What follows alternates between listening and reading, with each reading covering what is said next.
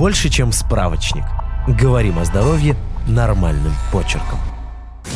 Данил уже два года не был на приеме у врача. А зачем? Ему всего 24, ничего его не беспокоит, ни о каких хронических заболеваниях молодой человек ни разу не слышал. Однако сегодня кое-что заставило Данила обратиться за помощью. Он проснулся от ужасной, нестерпимой боли в левом боку. Боль отдавала в спину, время от времени становилась еще сильнее. Кроме этого, Данилу постоянно хотелось в туалет по-маленькому. В какой-то момент он заметил кровь в моче и испугался настолько, что вызвал бригаду скорой помощи. В больнице Данилу сделали все необходимые исследования и сказали, что его ощущения называются почечная колика. Такое случается при мочекаменной болезни. О почечной колике мы и поговорим подробнее в этом выпуске.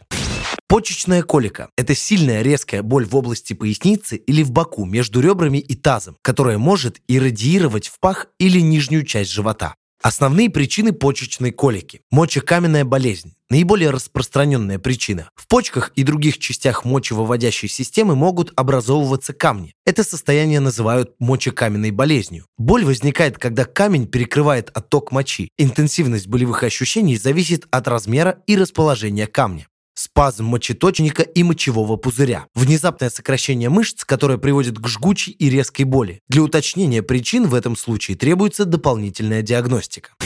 Симптомы. Основной симптом – очень сильная боль в боку и пояснице. Как правило, с одной стороны. Боль тупая, сильная, постоянная, с волнообразными усилениями, приступами колик. Симптомы, которые часто возникают вместе с болью. Боль при мочеиспускании, кровь в моче, помутнение мочи, изменение ее цвета и запаха, уменьшение объема мочи при мочеиспускании, более частые позывы в туалет, осадок в моче, лихорадка, повышение температуры тела, озноб, тошнота и рвота. Диагностика. Прежде всего, на приеме врач проведет осмотр и сбор жалоб. При почечной колике необходимо подтвердить или опровергнуть наличие камня в каком-то из отделов мочевыделительной системы. Для этого используют дополнительные методы диагностики компьютерную томографию, КТ, мочевыделительной системы с контрастом и без него, УЗИ почек, рентгенографию брюшной полости, общий анализ крови, биохимический анализ крови и общий анализ мочи. Помогут проверить функцию почек и понять, есть ли инфекционные процессы в органах мочевыделительной системы.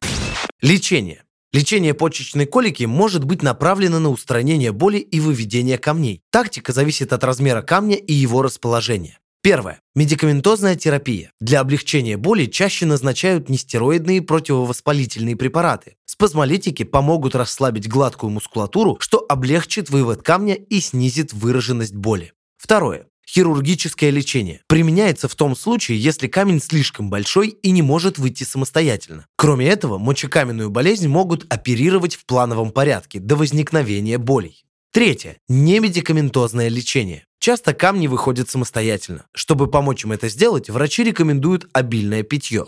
Четвертое. Ударно-волновая терапия. Процедура призвана раздробить камень на более мелкие части при помощи силы ударной волны. Варианты оперативного вмешательства. Уретроскопия. Хирург вводит тонкую трубку с камерой через уретру, камень разделяют на более мелкие частицы, после чего извлекают. Черезкожная нефролитотомия. Оперативное вмешательство проводится через небольшой разрез на спине. Мочеточниковый стенд. Установка стента помогает расширить проход и облегчить выход камня. Когда обратиться к врачу?